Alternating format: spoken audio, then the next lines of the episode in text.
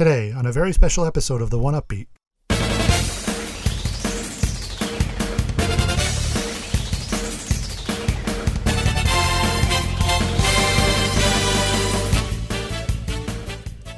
We dedicate an entire episode to the music of Final Fantasy VII, Nobuo Uematsu's masterpiece.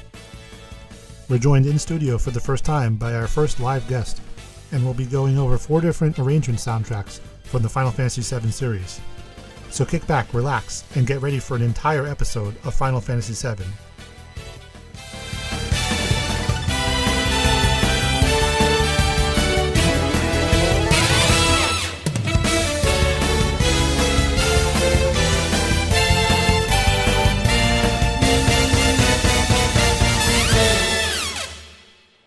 Thanks for listening to this episode of the One Upbeat, focused entirely on the music of Final Fantasy VII. Today we're excited to have our first discussion episode, and we're joined by journalist, writer, and Tetsuya Nomura's number one fan, Ash Short. Thanks for being here. You included the Tetsuya part. Yeah, I know, I had to. so we're going to talk about Final Fantasy VII. You are a self-proclaimed expert, and you Maybe. sound like you actually know what you're talking about much more than I do. And the reason that I wanted to have you on is because I don't really know the game very well. I played Mm-hmm. it once, and that was, I think I was talking to you about it at the time because I knew you were a huge fan of it. You kept asking me for, oh, what's going to happen with this? And it's like, I'm not telling you what's happening next. Play the game. Yeah, it was one of those games where at the time I had like a friend with a PlayStation. I was like the one person in the world. I wasn't one of the 100 million who had it. And I would just like play like the first like not even the full bombing run, just like that first part over and over and over again. And I think with any game when you hit a certain point of playing the first part of it so many times you could just never get past it. There's just some games like that. So this was like I don't know what it, maybe I was sick for a weekend and I decided to finally just like focus in and finish it up. And I want to say that was like 2016 or something like that. Mm-hmm. 2016, 2017, something like that. But I don't know it as well as you do. It's not like ingrained into my childhood. It's not one of those things that I just know intimately. And I, there are a lot of games that I have that with, and Final Fantasy VII is not one of them. Um, there are others, but this year Final Fantasy VII's remake came out, and it's an opportunity to really highlight the music because Final Fantasy VII is one of those games where the music just kind of transcends the game as well. Yeah. It, uh, people know it. Like, um, for example, yesterday was the Game Awards. I'll, I'll date the show a little. It's December 11th. So yesterday was the Game Awards, and when they did the reveal for Sephiroth coming to Smash Bros, they didn't even show him. They just played One Winged Angel, and people knew exactly what was going on. Like people Yeah. knew who you were talking about just from that. So it's a really special game for a lot of people, gameplay wise. And I would even say that it's a really special game for me musically, but game wise, I don't know it as well, so I wanted to bring on an expert. And that was my long introduction. So start blabbering on for a little bit.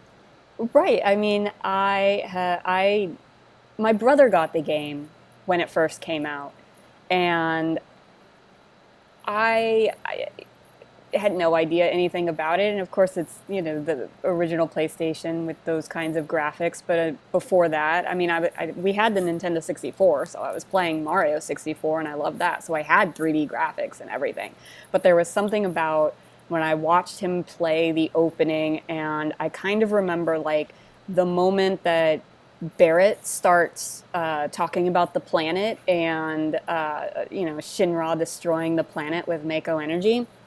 I I don't know. I just got really interested in the story, and then uh, once you meet Tifa, like I don't know, she became my favorite fictional character, like of all time. And I don't know at what point my brother lost control of the PlayStation to me, and I ended up playing the heck out of that game over and over and over and over and over. Um, And I don't do, think I ever. Yeah, I do. I basically play it every at least once a year. I played it earlier this year before the remake came out. I played it again just like a month or two ago. Um, I unfortunately have it have purchased this game now on on pretty much every system. I have it on my PS4. I have it on my Switch. I have it on my iPad. Um, had it on you know disc. Had it on probably have it on the computer. Yeah, I was gonna say, do you have it on PC, like the old? Um, yeah, I mean the thing is like I always wanted to do PC so that I could do all of the mods on it, but I need a new gaming PC and the will to to go through all of those mods and to do all of the work that's required to you know uh, update graphics and everything, which is something that I want to do because yes, I love the remake and I love it, but there you know there's changes in it, and so part of me does want to play the original with just better graphics. Yeah, yeah. And I think the I think the version I played was the PS4 version, which was based on the PC version. Mhm. Yeah, every re-release of it is uh, based on that PC version, kind of an, an emulator. So that's why all of the issues that existed there came over. These issues that didn't exist in the original PlayStation version. Yeah. But um, what we're gonna do is we're gonna basically we're gonna play music from the game, and there are four different releases of music from Final Fantasy VII. And it's funny because Well, there's more than that. Well, yeah, the, we're going to use the these four just because I like them. They're they're different enough. They're different in style enough. I think they've been like at least four releases of Final Fantasy VII music this year alone with the remake. Right. they're they're insane. We had the jazz collections, we had piano, we had uh, I mean you, or another orchestral, we had the remake, we had remake I don't know, was there like a live version or something? Like I I, I just because they were doing the symphony even though it got canceled or pushed Yeah, back because of it- COVID, but it was like yeah, there was a lot coming out this year. There was a Music-wise. acoustic arrangement version. I think is yes, the most the recent one. acoustic. So that's Ah. that the remake, the jazz one, the orchestral one. That's like four right there. Yeah. And I think there were like two or three different releases of the remakes soundtrack alone, which was like, but that's how important it is. Like the, they're not going to put out a product if people aren't going to buy it. right. So Yeah, I had some of the the different versions. I ended up playing at my wedding. I had the jazz version of Tifa's theme play at my wedding. I had the remake um, song "Hollow Skies," which is the uh, instrumental version of the the song "Hollow" that plays during the credits with words that uh, Nobuo Uematsu wrote for the remake um, or actually I learned recently he wrote it for the original game and it didn't make it in there so the words I guess it was all you know done for remake or whatever oh really? I didn't Yeah. know that. Yeah I like just read that like two days ago So it, what, this, the song itself was supposed to be for the original game, but or or was it just for the whatever lyrics? reason um, the song I think I think the lyrics too um, I was reading because you know as far as all of the different songs in the remake and in seven and you know I'm not one of those you know I play the piano. I've played the piano since I was about 10 9 or 10 years old. I play mostly Final Fantasy music almost ex- actually almost exclusively but you know I play the Jurassic Park theme sometimes. But anyway so but I'm not one of those like musically inclined people like you who can listen to a track and like get so much insight from it. I mean, I'm I'm not uh, the person that listened to the Breath of the Wild Divine Beast music and found the SOS theme and came up with this entire theory, you know. Like I like I'm not that. But as far as the song Hollow goes, I kind of did listen to it enough and the words and kind of think, okay, well, you know, the whole game there's this kind of love triangle if you want where it's like this cloud love Aerith, this cloud love Tifa, and then, you know, if you really are so inclined, you can question whether he loves Barrett or Yuffie. But um in you know, for me, it was always just between Aerith and Tifa, and I'm Team Tifa all the way.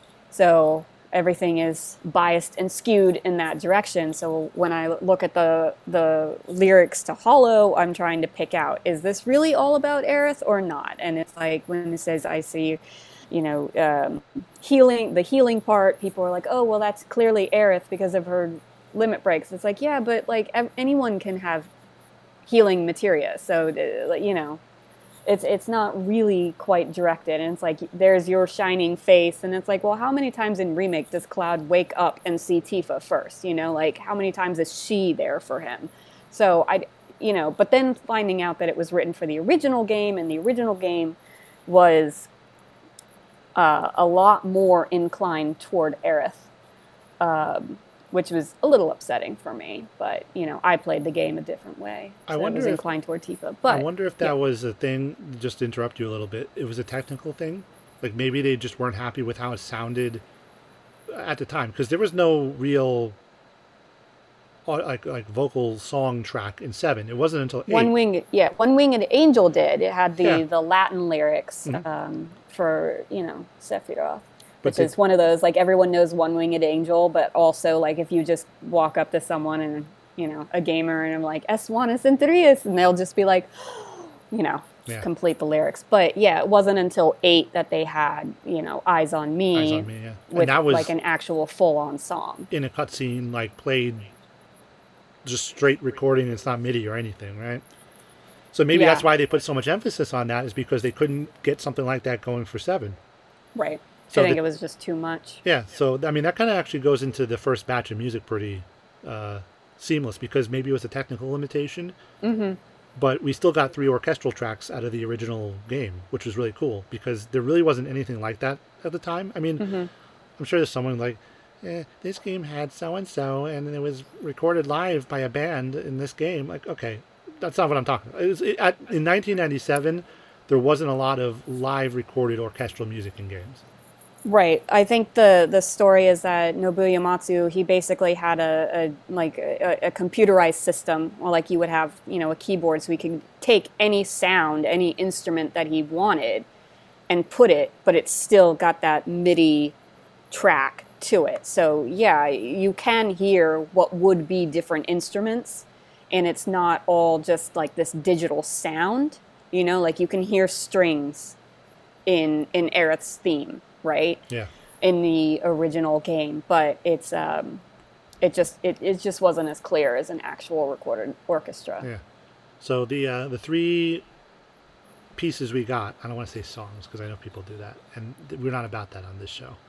Oh, But, I'm um, gonna say song a lot because I'm I know, I'm a but that's noob. okay. Well, I mean, I guess One Winged Angel is a song, right?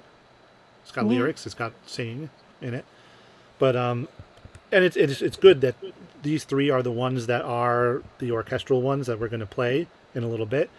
It's the uh, main theme from Final Fantasy VII, which is just you know the one it's the overworld music, right? hmm the um, Aeris theme, which is beautiful, and, and by the orchestra when that when that hits that climax near the end, oh, it's it, there's a reason why you record that separately, right? Hmm And um, One Winged Angel, obviously, which was the big one. That's the one everyone knows. Everyone knows that from everything. It's that's the big piece from the game. That's the one that kind of blew everyone away at the time because uh, you know for a game you haven't heard anything like that. Yeah. Um, so just to go over a couple little things here, um, Final Fantasy VII uh, came out on January 31st, 1997 in Japan, and September 7th, 1997 in the United States. And it says that as of April 2020, it sold 12.6 million copies, and that's not counting the remake, which is like, you know, Yeah. at the time that's that's a big deal. Like you could have a, like I think Animal Crossing has already sold more than that, right? I think so. But like at the time, not as many people were playing games. That's a big deal. That's a big thing. Now, of course, that counts like you know any re-releases and things like that. But it's still that's a that's a big number. The Yeah. Three orchestral tracks are from the Final Fantasy VII reunion tracks, which came out October twenty second, nineteen ninety seven. So it was a little bit after um, the game came to the U.S. And uh, I don't really know what the point of this soundtrack is. It's kind of like a greatest hits, but you get the three orchestral tracks in there also. Yeah. So I guess that's the way to kind of trick you into buying the soundtrack twice, right? Which I mean, it works. I mean, maybe they only had a limited print run of the soundtrack the first time, and this was an opportunity to print it again because it became so popular, unexpectedly popular, right? yeah. Do you want to talk about these uh, these pieces at all? The pieces, not songs. One song. Yeah. So when um, so the main theme, in particular, I mean, this is um, basically the world map theme is when you you hear this the most. Um, and this particular orchestral version, I, I really liked. Um, the main theme was never, you know, that important from the soundtrack for me because you know there was there's so many there's you know 50 something songs on it so you know, I have so many other favorites over the main theme, but I really do like this orchestral version better than the MIDI version, which uh, I can't actually say the same for the Aeris theme orchestral version here, and I'll get to that in a minute. Oh, you But don't like for it? the, I, I mean, I like it, but uh, there's there's there. I'll get to it in a minute. so in the the main theme, I mean, there's there's these there's more notes of hope with these underlying tones of foreboding, whereas the original MIDI track was pretty much just foreboding, because what's happening is when you're on the, the world map, you're traveling, you know, uh, you first kind of hear this when you leave Midgar and everything that just happened after Midgar. And the world map in Final Fantasy VII, like there wasn't a day night cycle. So there was kind of night over Midgar always. And then you could get to day. And when you came back around to Cosmo Canyon, there'd be, you know, evening, right? but Midgar was darker. So you've got this foreboding theme, and then as the game progresses, it gets you know the, the theme feels darker and darker as you know we're heading toward the end of the world potentially right? So so everybody's just got the seeing this meteor in the, in the sky everybody's terrified. Here's this music that's just so you know dark and and uh, almost scary. But this orchestral version has these light little notes of hope throughout it, and um, about maybe halfway through, maybe earlier, there it, it leads up to this this like wonderful crescendo, and it, that is so much lighter than the original track. That that just shows you this kind of you know that hope that was that was always there. That something was going to come and stop Meteor. That you know they were going to save the world or, or people you know it wasn't really the doom and gloom and then uh, the string edition um, it's just adds this this majesty that's just it, it's so beautiful I, I really actually like this one um, getting into one winged angel uh, it again captures the same notes the same intensity the same kind of intimidating um, rush that you got from the original MIDI track. You know, I, I mean, it's just it's just more intense. So it's it's a really great track and it's a really great version of One Winged Angels. They didn't really stray too much from it, which I think might be why I don't like the orchestral version of Aeris theme. Because when you hear Aeris theme, for the first time in the game, Elmyra is talking about her husband dying and how she found Aerith, which honestly for me, I didn't realize that was Aerith's theme until like maybe my second playthrough, years after the original, because you had just met Aerith, Flowers Blooming in the Church was what was playing, which is, you know, a version has some of the same notes as her theme. Um, and so with Elmyra, like I knew there was a sad song playing in the background, but I, I didn't actually realize that it was actually Aerith's theme until years later. So, you know, the moment in the game when you really hear Aeris' theme is with the, I guess I won't have a spoiler here. I mean, it's again, if you don't know what happens in this game halfway through, I mean, where have you been 20 years? But it's at the the most tragic moment of the game and it starts with just couple notes couple notes couple notes because like the materia is bouncing right? And it's very slow. Like something major just happened and now we've just got this kind of this slow buildup where everybody is just did that really happen? Did i really just see this? Oh my god right? And then you get into uh, the strings and you get into the theme and it, it's louder. But this orchestral version kind of has the main theme of Aeris theme like right at the beginning and then it builds up but then it's you know kind of goes back to the to the little uh, the single notes that I talked about.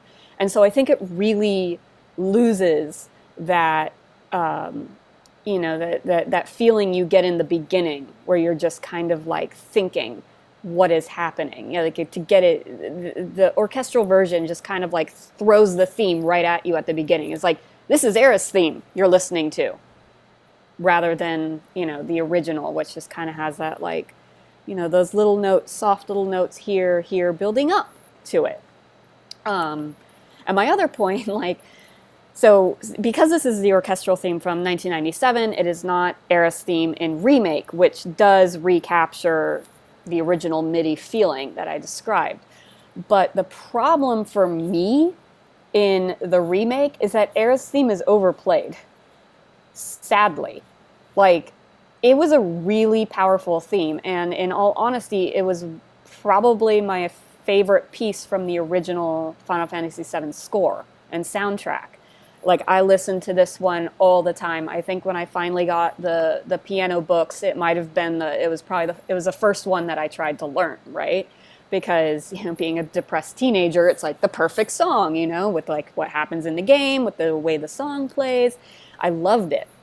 And so I was actually disappointed that it was played so often in remake because it, it loses that kind of mystique where you hear it when Elmyra's talking and then you hear it at the most pivotal moment of the game and that's it. In remake, it's like anytime Aerith's on screen, there's her theme. And it's like, uh, why? Like, e- even at the, the, the ending credits, you hear Hollow and then you hear Aerith's theme and it's like, couldn't there have been like something else? Like, I know I love this song, but it's like, my God, like it's everywhere. You barely hear Tifa's theme in the game, right? And it's like, it just Aerith's theme is just everywhere. And like, I get it, it's a popular song, but it's like, this is too much. You're diluting it. That's just a directorial thing, but that's also a big complaint about the remake in general, right? Everything's just stretched out and then you just have so much of the same thing going on over and over again, right? Not to get too much into the the remake well, itself, but yeah, I mean, like I won't say anything bad about the game. Like there was character development in those long stretches, and yeah, some of it was annoying, but every Final Fantasy game has really annoying dungeons that you play through them and you're like, oh my gosh, this is taking forever. And then after you play the game, you're like, I never want to play that dungeon again. You know, every single one of them has that kind of memory. For me in Final Fantasy VII, it was the Cave of the Gi in Cosmo Canyon and the, Ni- the Shinra Mansion in Nibelheim. Even when I play the game now and it's like it's so much easier for me, I dread those moments because I just remember how long they took me back in 1997. It's a weird thing because I don't know the game as intimately as you do. Mm-hmm. To, so to think, to you know, to try to feel like what would that be like to like would I love it and would I be as comfortable with it now as you probably are, as I am with other games from that time? Like there are other games from that time that you know I'm really I was really into at the time, so they're very easy to just jump back into now. Mm-hmm. And I'm sure, like you know, for me, playing Final Fantasy VII was very difficult. Now, it's just yeah. a hard game to get into the, for the first time today, and that's why there is, you know, there is value in the remake. But um, you know, I'm sure a game like even like Ocarina of Time might not be so easy for people to get into today, which is something well, that I'm very comfortable with now because I played right. it back then. Well, I hated the dungeons in Ocarina of Time like so yeah. much. I remember I'd always play the beginning. I could get through the Deku tree. I liked it, and then as soon as it was like you know all the other temples, I like handed the controller to my brother, and I was like, "You do this. I'm not." They That's were so I was with seven. boring and tedious. Yeah. So uh, I guess this is a good time to get into the music. People are probably asleep by now if they're not interested in these topics, but so we'll get into. Why are you um, listening to the podcast if you wouldn't be into these topics? I know, but you know, people are weird. Sometimes they hate listen, right? Yeah. So there's always that. So we're gonna play the um, the three orchestral tracks from the Final Fantasy VII reunion tracks. Um, the orchestration is by Shiro Hamaguchi, mm-hmm. and it was conducted by Hiroshi Kumagi. Kumagai. You know, when you don't, when you're doing a, a show live, you can't, you know, just get a do over with some of these Japanese names. I'm not that skilled at pronouncing them, so this is the way it's going to go. So uh, we'll listen to these three tracks now, and uh, we'll catch you on the other side. I hope you enjoy it because it is very enjoyable. So please enjoy.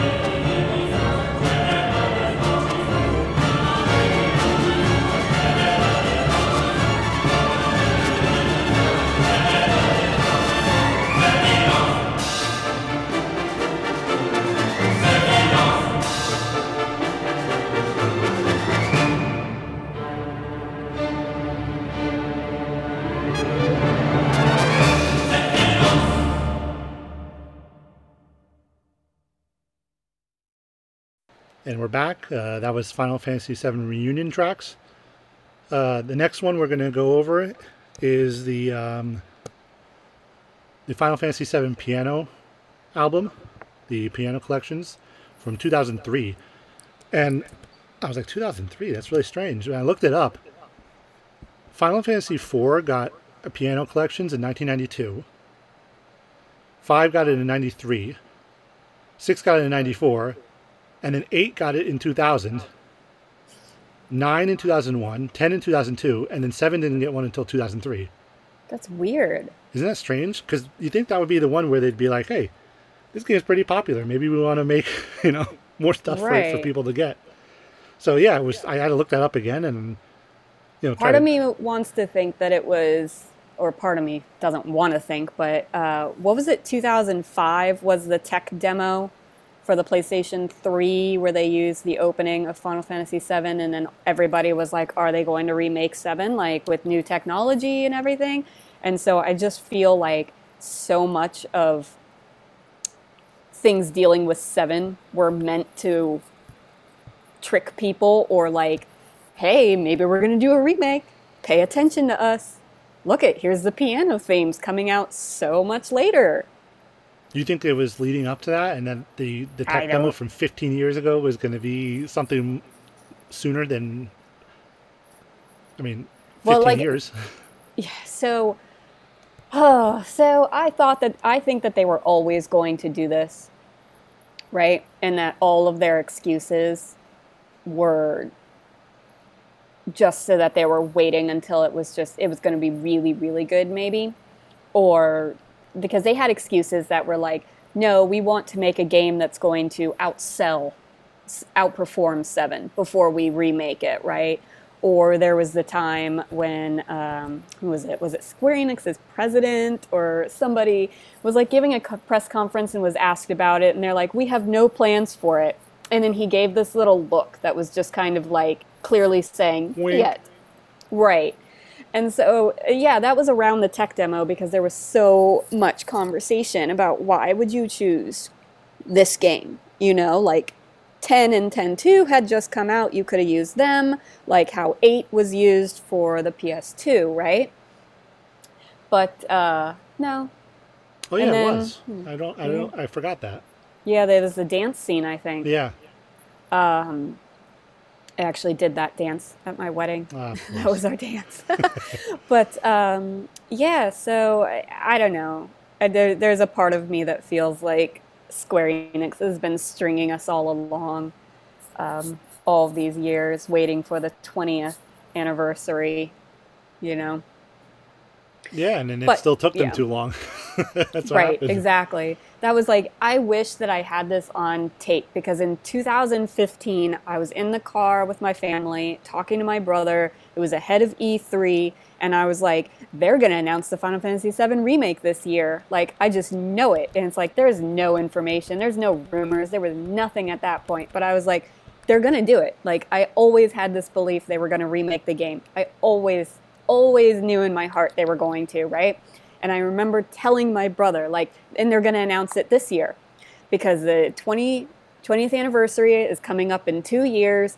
You know, two years to finish making the game because they would have already had to have started, you know, and, and it'll be released for the 20th anniversary. You know, I was wrong on the timing, but I was like, I was so right. Like, my brother later that year during E3, he's like, turn into the PlayStation con like you know the demo and i turned it on and was like they're announcing the remake and i was like i was right oh my god i was right just have to believe I guess if you and then of course it enough, didn't right? come out for another five years Five years, so. yeah. They're probably like, yeah, we could get this done in two years, and we'll have it out for the 20th anniversary. and it still took another three years after that. yeah So the uh, the piano collections is a great opportunity to talk about Tifa's theme because that's the first one that's going to play. It's Tifa's theme, ahead on our way, ahead on our way, farm boy and descendant of Shinobi. So, uh, Tifa's theme, I, I liked it in the original game, but I love it now. And in every version, you know, all of those different albums that we talked about earlier, the jazz, the strings, the acoustic. Like um, I haven't listened to the acoustic one, but in the other ones, like Tifa's theme has worked so well. Like the jazz version of it was really great. I mean, like I said, I played it at my wedding, um, and the piano theme as well. And I don't know why it just works so well in all these different, you know, versions, but it does. And in all honesty, Tifa's theme, I think, is the biggest song improvement from the original game to the remake, in my opinion, right? Like I said earlier, I'm Team Tifa, so there's going to be some bias there. But like I said, Aerith's theme was my was I liked it a lot in the original game. Now I really like Tifa's theme. There's this um, wonderful sadness to it that fits her character. You know, like there's hope and there's but there's also this despair of, of all the things that this poor woman has gone through in her life, you know, that was kind of ignored because of what Aerith had gone through. Um, but like I listen to the remake version of her song like on repeat when I'm writing. Uh, and and there's this other thing that I've noticed in uh, a lot of these versions, piano, remake, um, maybe it started in 2003 because I didn't really get it in the orchestral version from 1997 or the original, but it's almost like they've been Disneyfied. Like there's this these these Disney elements, qualities to some of these songs where like I hear something and I'm like, huh. And Tifa's theme in the remake, and I think the piano theme um, kind of touches on this, has this this um, crescendo of like chimes kind of early that just makes me think of like the Disney princesses and their themes, uh, which is which is really nice. And this song is more rare, or Tifa's theme is more rare in the remake than Aerith's theme to the point where it's kind of like, why? Like, Tifa has so many more moments, honestly, than Aerith, but it's kind of nice not having her theme just constantly like she's on screen there there's her music you know like it was with Aerith but uh, yeah I really like the theme it really works well on the piano it's beautiful it's sad haunting and yeah I, I absolutely love it I told you before that I really love that opening chord. Yeah. Of the piano version, and it's just I don't know what it is. It's it's one of those qualities that you can only get from a human player, mm-hmm. where it was just each note of the chord is played so slowly, and you just you could feel every building on top of the previous note. It's yeah. just it's perfect. And to me, someone who doesn't know, you know, the characters as well as you do, as intimately as you do, it feels like the kind of um, music for someone who's like they've they, yeah they've had a hard life, a hard go at it, right? Like you said, mm-hmm. but they're picking themselves up and just going on. It kind of has is, that feeling. Yeah, which is uh, absolutely Tifa. I mean, she had her entire hometown destroyed when she was 15, lost her mother at a young age, lost her father when she lost her hometown, ends up in the slums of Midgar after living in this quaint little village of Nibelheim living in the slums of Midgar. And when you meet her, she's just, you know, she's alive and she's kind of like picking Cloud up, right? She found, as we know from the original game, she found him at the train station when he was half dead um, after just losing, you know, Zack. But, um, you know, when you meet her and, and her character was, was improved a lot in the remake as well. Whereas everyone's always thinking, oh, Aerith is the bubbly, you know, you know, kind of happy-go-lucky, optimistic one. Tifa was the more thoughtful, nervous, shy one. But in remake, like that, the first time that you know Cloud's around her, she's you know leaning over the bar counter. She's flirty. She's she's upbeat. You know, like a bartender has to be. But then when you're you're running errands with her and Cloud's kind of like, you know, she's she's giving him, you know, like some guff for like being so mopey, you know, and and I see in so many reviews people talking about how Aerith was putting Cloud in his place, and I'm like, so was Tifa. What? Like they both were. And and in the original game, like Tifa didn't really do that with Cloud. She was more reactionary to him rather than you know any kind of trying to to pick him up as Aerith would, whereas in the original game, Aerith was very much like, "Oh, Cloud, you're sad. Why don't you be really sad?" You know, when she goes to the sleeping forest and she teases him and stuff in a way that Tifa really didn't. But in this game, Tifa's actually more like Aerith. Um, honestly, like her character got a big improvement, but she still has those sad qualities of you know someone who's suffered so much at pivotal times in her life. You know um, who doesn't have the benefit of being able to talk to her dead relatives like Aerith does, right?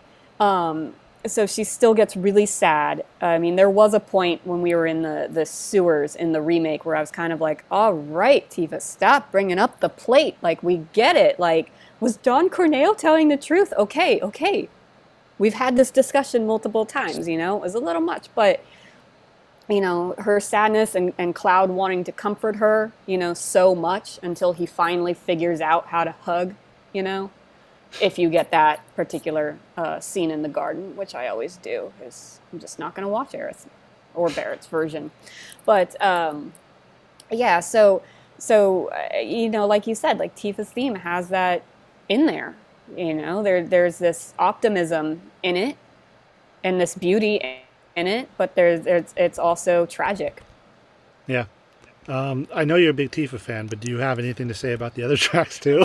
yes, yes, yes. Ahead on Our Way is uh, the theme that plays when you travel to Kalm, which is the first village you visit after leaving Midgar. So, about 10 hours into the game, you finally make it to Kalm, and you hear Ahead on Our Way. Not the piano version, but you know, the piano version lends itself very well because it's a very simple theme.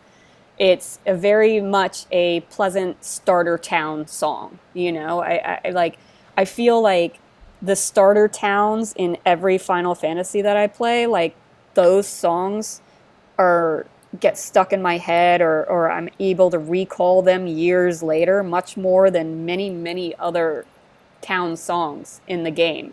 So with Kalm, with um, was uh, the first town in Final Fantasy IX after you leave Alexandria and the swamp and everything when you make it there, like that one, or the village in um, Final Fantasy VIII where where Zell grew up, or Besaid Island in Final Fantasy X. Like those are all like kind of the same kind of villagey warmth to them.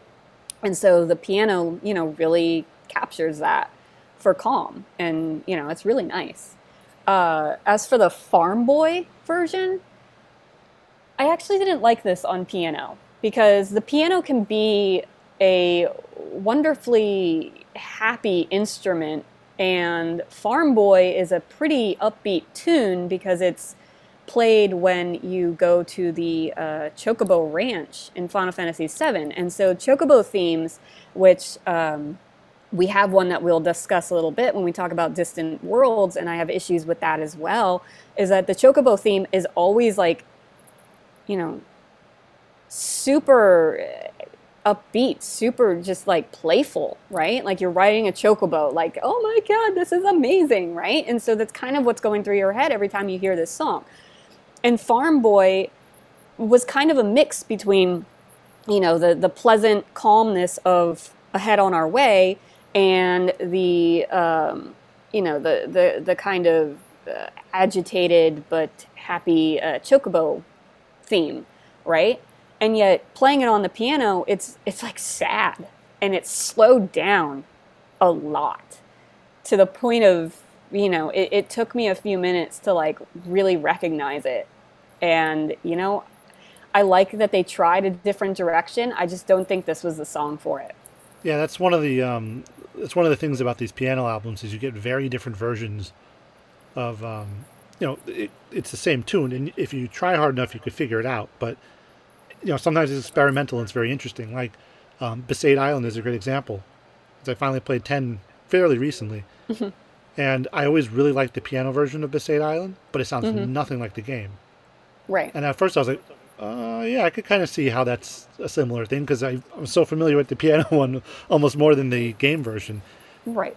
And sometimes it, it, yeah. it works. I yeah. just don't think it does with, with Farm Boy. Uh, Descendant of Shinobi, which is essentially Yuffie's theme, um, is is another one. I think it, it, it does better than Farm Boy as far as the, the what they were going for on the piano, but it loses a lot of the spunkiness of Yuffie um, and the song. And, and but there is like a childlike quality to the piece, which is you know because every Final Fantasy has that one female character that's like acts like a child, right? The Genki ones, right? Right. Yuffie, Selphie, um, who was it in nine? Eiko, I guess, kind of. Um, and then in 10, of course, Rikku, and, you know, moving on. But uh, yeah, so, so Yuffie, even though, you know, she's 16, she acts kind of like she's nine. And, and this music is, I guess, a bit more adult uh, sounding there's like that childlike quality, like I said, but uh, again, like a lot of the spunkiness is lost, which is kind of upsetting. And I had to look up Descendant of Shinobi because I didn't immediately recognize it as Yuffie's theme, which you hear, you know, a couple times in the game. You first hear it when you uh, defeat her in the forest, and when you're deciding whether you're going to bring her into your party, in which you have to answer her questions in a very specific. Um, not instinctual way. Otherwise, she'll leave and you'll have to fight her again. But uh, yeah, and, it, and it, it, it, it's a humorous scene because she's like, Yeah, I'm so great. And you're like, eh, Yeah, oh, I'm scared. And she's like, Yeah, well, you want me to come with you? And you're just like, Nah, not really. We don't need you, right? So it's like humorous because you have to basically, you know, try to not get her to come with you and then she'll come with you. Um, but it, so it's it's it's kind of a humorous scene, and um, this piano version kind of loses that. It's too serious. You're saying it's the album closer too. That's the other thing. Which is a, an odd song for the closure. Yeah. The closer, you know. I mean, you'd Let's think you'd want something, you know, more recognizable, something bigger.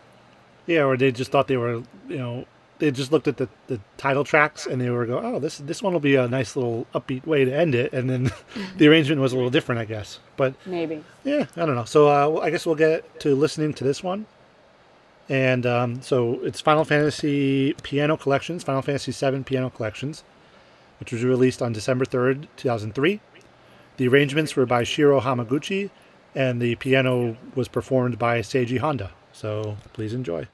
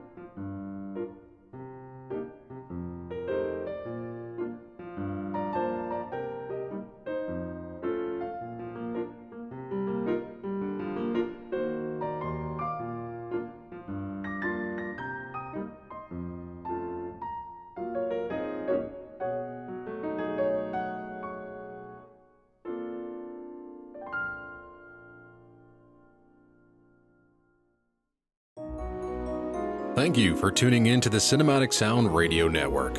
I want to thank Tim Burton for providing his voice for all the bumpers and stingers you hear throughout the show, and to David Casina for providing Cinematic Sound Radio's intro music. If you have any questions, comments, or concerns, please email us at cinematicsound at yahoo.com. You can find us on social media at CinSound Radio on Twitter, at Cinematic Sound on Facebook, and from wherever you're listening to us today, please leave us a five star rating and a positive review. Reviews help introduce potential new listeners to the show. While you're at it, head over to TeePublic to find yourself a Cinematic Sound Radio t-shirt and support us on Patreon by going to patreon.com slash cinematic sound radio. And don't forget to check out Cinematic Sound Radio at cinematicsound.net.